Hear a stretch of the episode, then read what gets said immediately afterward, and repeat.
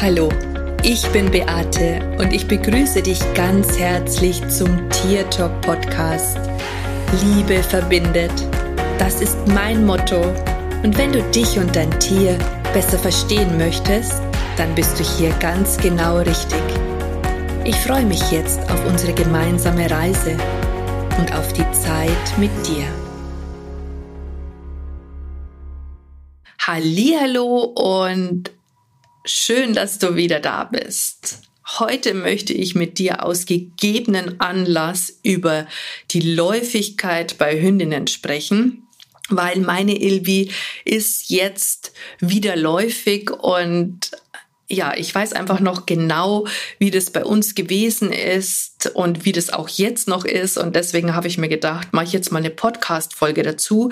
Ich möchte dir allerdings an dieser Stelle sagen, dass ich ähm, hier wirklich in einem laienhaften, in einer laienhaften Folge dir das wiedergeben möchte. Ganz, ganz einfach und easy erklärt und so dir die Dinge mitgeben, die mir geholfen haben. Und die ich dir einfach jetzt weitergeben möchte. Ich habe ja schon drei Hündinnen gehabt, also meine Felina, die Safi und die Ilvi ist jetzt die dritte Hündin. Und Felina und Safi waren beide kastriert. Also Felina wurde nach der ersten Läufigkeit kastriert und sie kam ja aus dem Tierheim und bevor der Hund bei uns eingezogen ist, ist sie auch kastriert worden, beziehungsweise nein, das stimmt jetzt nicht. Wir mussten sie nochmal läufig werden lassen und dann haben wir sie kastriert. Und es war tatsächlich so, wir hatten ja zur gleichen Zeit ja noch den Fitschek, also einen Rüden auch. Und als die Felina dann läufig geworden ist, haben wir den Fitschek eingesperrt, wenn wir nicht zu Hause gewesen sind. Doch, ihr könnt euch fast vorstellen, er hat es geschafft, die Türen aufzumachen. Und so hat er die Felina tatsächlich auch geschwängert. Ähm, wir haben dann festgestellt, dass sie elf Welpen getragen hätte.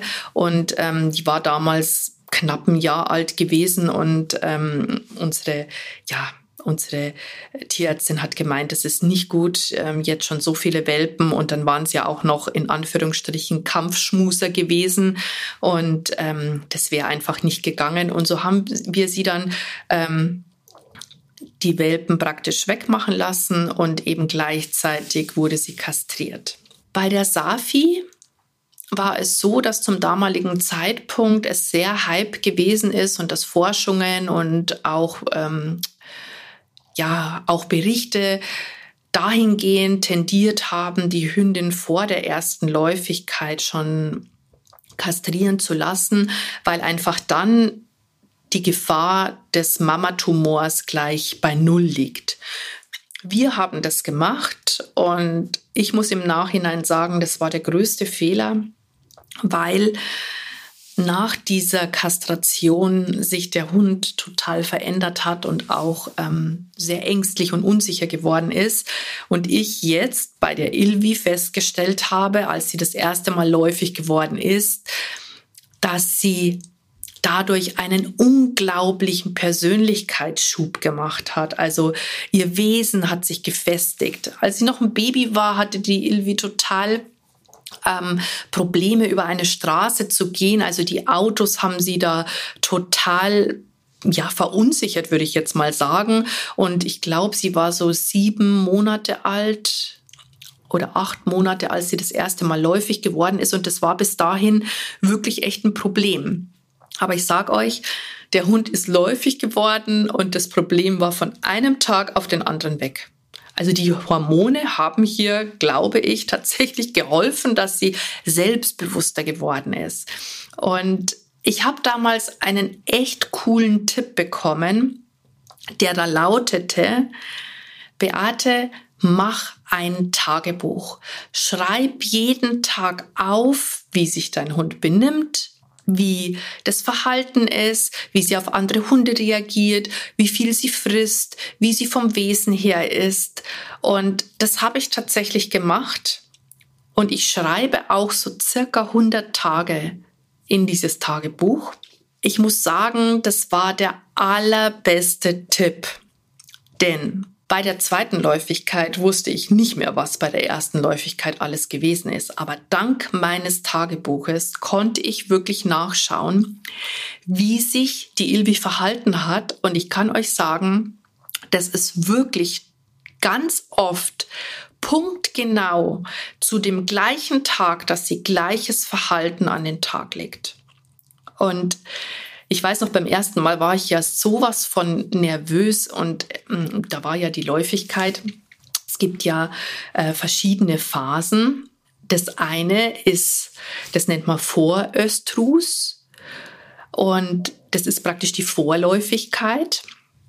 Ähm, die dauert so in etwa neun Tage und in der Zeit kann man schon beobachten, dass sich das Verhalten der Hündin gegenüber den Rüden verändert und dass die Hündin auch interessanter für die Rüden wird. Die zweite Phase, das ist Östrus, nennt sich das, das ist die Läufigkeit an sich. Da ist die Hündin deckbereit. Und das zeigt sich wiederum darin, dass sie stehen bleibt oder dass sie auch nach den Rüden sucht. Und ich muss sagen, dass das bei uns bis jetzt, also bis zu der jetzigen Läufigkeit, zwar da gewesen ist, aber ich sage euch, ich musste am Sonntag so lachen, weil die Ilvi befindet sich nämlich gerade in dieser Phase, ähm, in dieser zweiten Phase eben. Wir waren im Wald spazieren und sind so einen Weg hochgegangen und oben kamen ähm, zwei Männer mit ihren mit ihren Jagdhunden vorbei und ich kannte die, weil ich die schon öfter im Wald getroffen habe und ich habe gesehen, wie die Rüden stehen geblieben sind und in Ilvis Richtung geschnuppert haben und ich sage euch, mein Hund, die ist auch stehen geblieben und die hat sich von der Ze- Seite gezeigt, äh, hat eine Pose eingenommen, so wie nach dem Motto, hey, hier bin ich und nimm mich. Also hier bin ich und nimm mich. Und ich habe auch schon gesehen, wie der Schwanz so auf die Seite gegangen ist. Also sie hat sich eigentlich fast ange, also angebiedert, angeboten. Also total.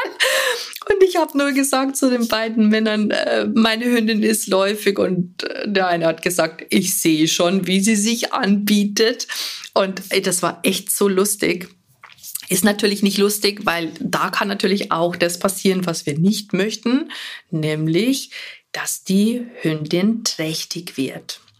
Ähm, diese zweite Phase ähm, dauert im Schnitt so neun Tage und ähm, das kann auch die Phase sein, wo sie anderen Hündinnen gegenüber aggressiver wird oder dass sie die Hündinnen nicht so akzeptiert, weil sie will ja für den Rüden aktiv sein. Und ich habe das auch heute in der Früh beim Spazierengehen gemerkt. Also da kam ähm, ein, ein Rüde äh, uns entgegen, den sie auch total mag. Mein Gott, die hat vor dem rumgetanzt und ach ja, das war echt so lustig.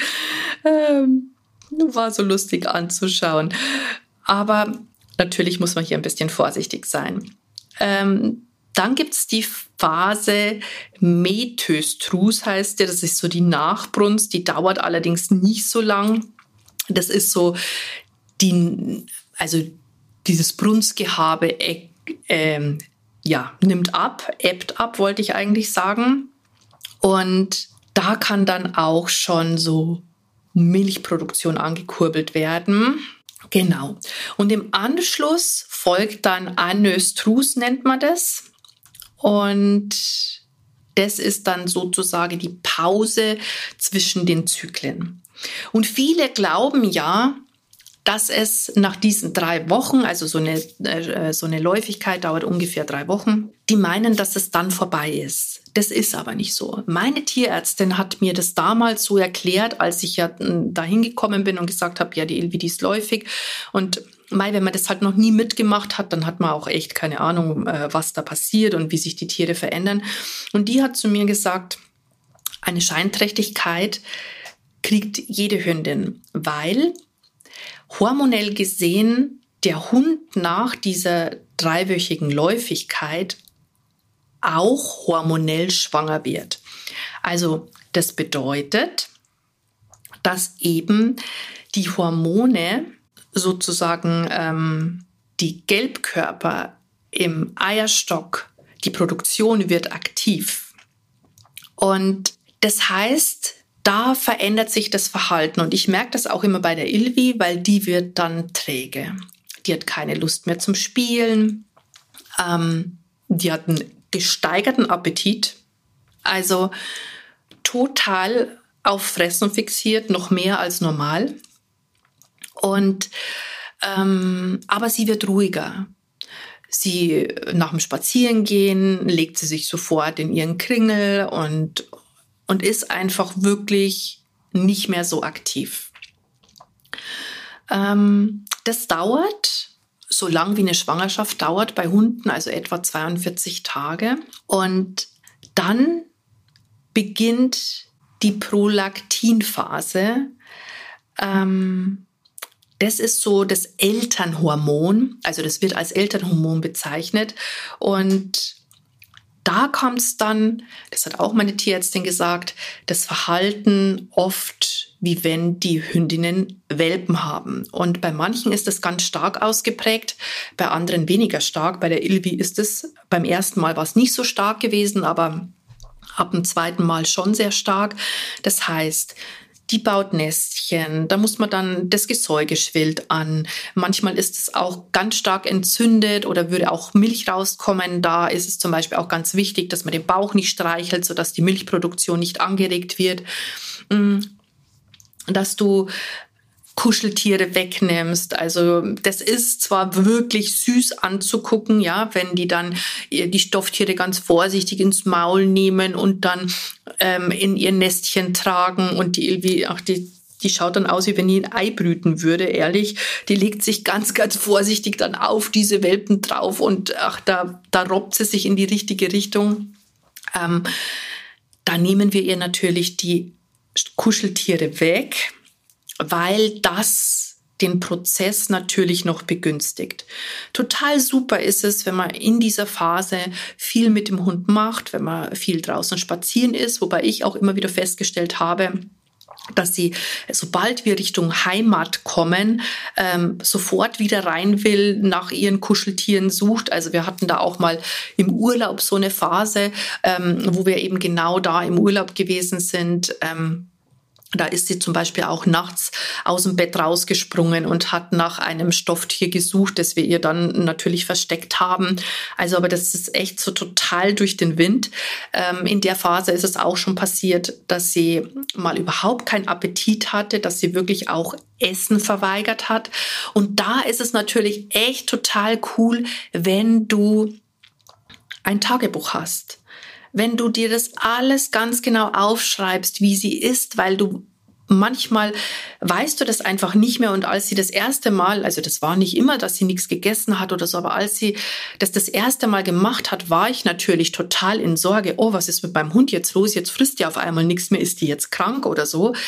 Und da ich aber in meinem äh, Umfeld sehr viele Menschen habe, die viele Hündinnen haben oder auch Züchterinnen, ähm, die sich auskennen, die haben mir dann natürlich gesagt, dass es total normal ist. Und jetzt habe ich das alles in meinen Tagebüchern und kann einfach immer wieder hin und her blättern und schauen. Was bei mir noch gewesen ist, oder bei mir, bei der Ilvi noch gewesen ist, ist auch, dass sie zum Beispiel... Ich habe festgestellt, dass sie immer kurz vor der Läufigkeit angefangen hat zu humpeln. Und ich habe gemerkt, dass ein, eine Pfote richtig angeschwollen ist. Und beim letzten Mal, also jetzt vor dieser Läufigkeit, habe ich tatsächlich im Internet mal geguckt und habe einen Artikel gefunden, wo drinnen gestanden ist, dass durch diese Hormone, durch das Östrogen, Gewebseinlagerungen stattfinden können. Und das hat tatsächlich so ausgeschaut. Und da ist zum Beispiel auch Himbeerblättertee gestanden, dass man, dass das helfen könnte, eben diese Gewebseinlagerungen ähm, wegzumachen, beziehungsweise auch den Östrogen, also überhaupt die Läufigkeit schon positiv zu beeinflussen. Und ich sag's euch, ich habe diesen Tee gemacht und ich habe nicht gedacht, dass die Ilvi den trinkt, aber die trinkt den wirklich gerne. Und es hat ein paar Tage gedauert und man hat gemerkt, dass die Gewebseinlagerungen weggegangen sind und mein Hund hat aufgehört zu humpeln. Und das hatte ich tatsächlich vorher noch nie und noch nichts gefunden, was da dagegen geh- geholfen hätte. Und das fand ich schon wirklich, wirklich total super. Also, ähm, jetzt ist es tatsächlich auch so, dass ich, seitdem sie läufig ist, also ich habe dann ein paar, paar ja, ich glaube so zehn Tage oder vierzehn Tage eben diesen Tee gegeben. Und ähm, habe jetzt wieder angefangen, diesen Himbeerblättertee zu geben, als die Läufigkeit eingesetzt hat, weil das eben auch die Zeit erleichtern soll. Ähm, außerdem sollen Himbeerblätter auch Gebärmutterentzündungen vorbeugen und der hormonelle Zustand soll, also der normale hormonelle Zustand soll auch durch diesen Tee schneller wieder erreicht werden. Und deswegen Ähm, habe ich das eben gemacht. Und man könnte auch noch äh, unterstützend Ringelblume, Pfefferminze und Kamille geben, und zwar zu gleichen Teilen. Und dann auch als Tee machen, mh, einen Teelöffel von, all, äh, von jedem Kraut mit zweihundertfünfzig Milliliter Was, Wasser ähm, ansetzen und circa sieben Minuten ziehen lassen und dann eben so eine Tasse trinken lassen. Auch das soll unterstützend ähm, helfen. Ich habe tatsächlich jetzt nur die Ringelblume auch als Tee, also ich wechsle das ein bisschen ab. Und ich gebe auch noch Mönchspfeffer gegen Läufigkeitsbeschwerden. Und das soll nämlich auch helfen, die Scheinträchtigkeit oder Scheinmutterschaft, praktisch wenn äh, die Scheinträchtigkeit ist praktisch die Zeit der Schwangerschaft und die Scheinmutterschaft natürlich die Zeit, wie normalerweise die Welpen da wären. Das ist dann eben das, wo die, ähm, die, die Stofftiere rumgetragen werden, wo, ähm, wo die wirklich total durch den Wind sind. Und das kann natürlich auch bis zu acht Wochen dauern. Also es ist nicht nach drei Wochen vorbei, sondern, also wie gesagt, ich schreibe hundert Tage so ins Buch und dann merke ich, dass mein Hund erst wieder richtig normal wird. Und der Mönchspfeffer soll tatsächlich dabei helfen, eben diese Zustände zu minimieren. Kann ich euch jetzt noch nicht sagen, ob es wirklich hilft. Ich gebe es äh, je, jeden Tag jetzt äh, mit ins Futter und ähm, ich bin gespannt, was ich dann am Ende darüber berichten kann.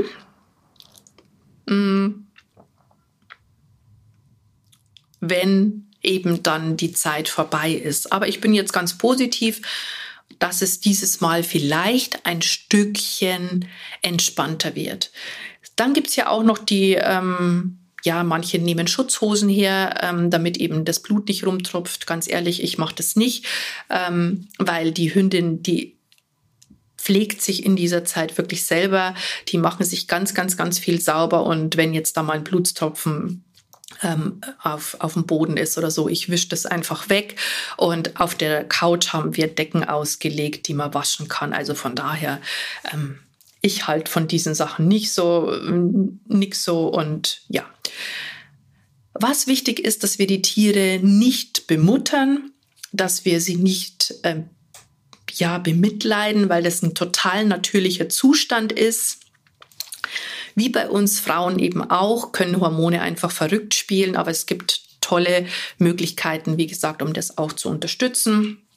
Und was ich auch noch kurz erwähnen möchte, in dieser Zeit, wenn sie eigentlich Babys haben, also in dieser Scheinmutterschaftszeit, ist die Ilvi anderen Hunden gegenüber sehr zickig und ähm, da muss man halt einfach vielleicht ein bisschen aufpassen. Aber wie gesagt, so ein Tagebuch kann da einfach extrem gut dabei helfen, das Verhalten der Hündin gut zu beobachten und auch eben äh, immer wieder nachzugucken, und es erleichtert ungemein. Und in diesem Sinne wünsche ich dir jetzt, falls du eine Hündin hast, die vielleicht zum ersten Mal läufig wird, oder wenn du äh, das schon öfter hinter dir hast und noch kein Tagebuch, empfehle ich dir das wirklich sehr. Und ansonsten wünsche ich euch einen tollen Tag, eine gute Zeit und Servus, mach's gut, Bussi, schön, dass es dich gibt, und lass uns doch gemeinsam die Welt verändern. Das war Tier Talk. von und mit Beate Siebauer, Tierkommunikatorin, Heilpraktikerin, Buchautorin und Coach. Wenn du mehr über mich und meine Arbeit erfahren möchtest, dann schau einfach in den Shownotes. Ich freue mich, wenn wir uns in der nächsten Folge wieder hören.